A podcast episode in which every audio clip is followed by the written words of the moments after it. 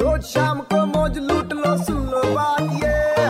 मार ले बेटा यू टर्न तू भी रेड एफएम पे। एक बार फिर हो जाए। Super nine three point five red F पर शो यूटर्न मेरे यानी वेनु के साथ।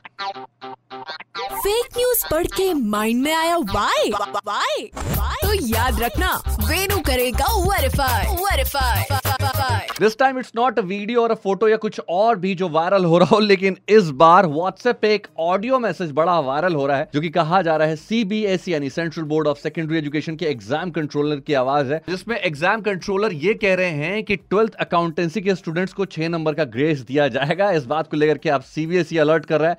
सारे पेरेंट्स को कि भाई साहब, ये एक फेक मैसेज है, पूरी तरह से फर्जी, इस पर भरोसा ना किया जाए, क्योंकि ब्रॉडकास्टेड मैसेज में ये क्लेम किया जा रहा है कि ट्वेल्थ अकाउंटेंसी के टर्म वन के एग्ज़ाम में जो गलती हुई, जो मिस्टेक हुई, उसकी वजह से छह अंक का ग्रेस दिया जाएगा। इसमें कोई भी सच्चाई नहीं है और जो रिपोर्ट पब्लिश हुई है, वो बेसलेस और पूरी तरह से फॉल्स है। इसलिए प्लीज़ इसे फॉरवर्ड ना करें व्हाट्सएप सोशल मीडिया या कहीं पर भी और दोहराऊँगा।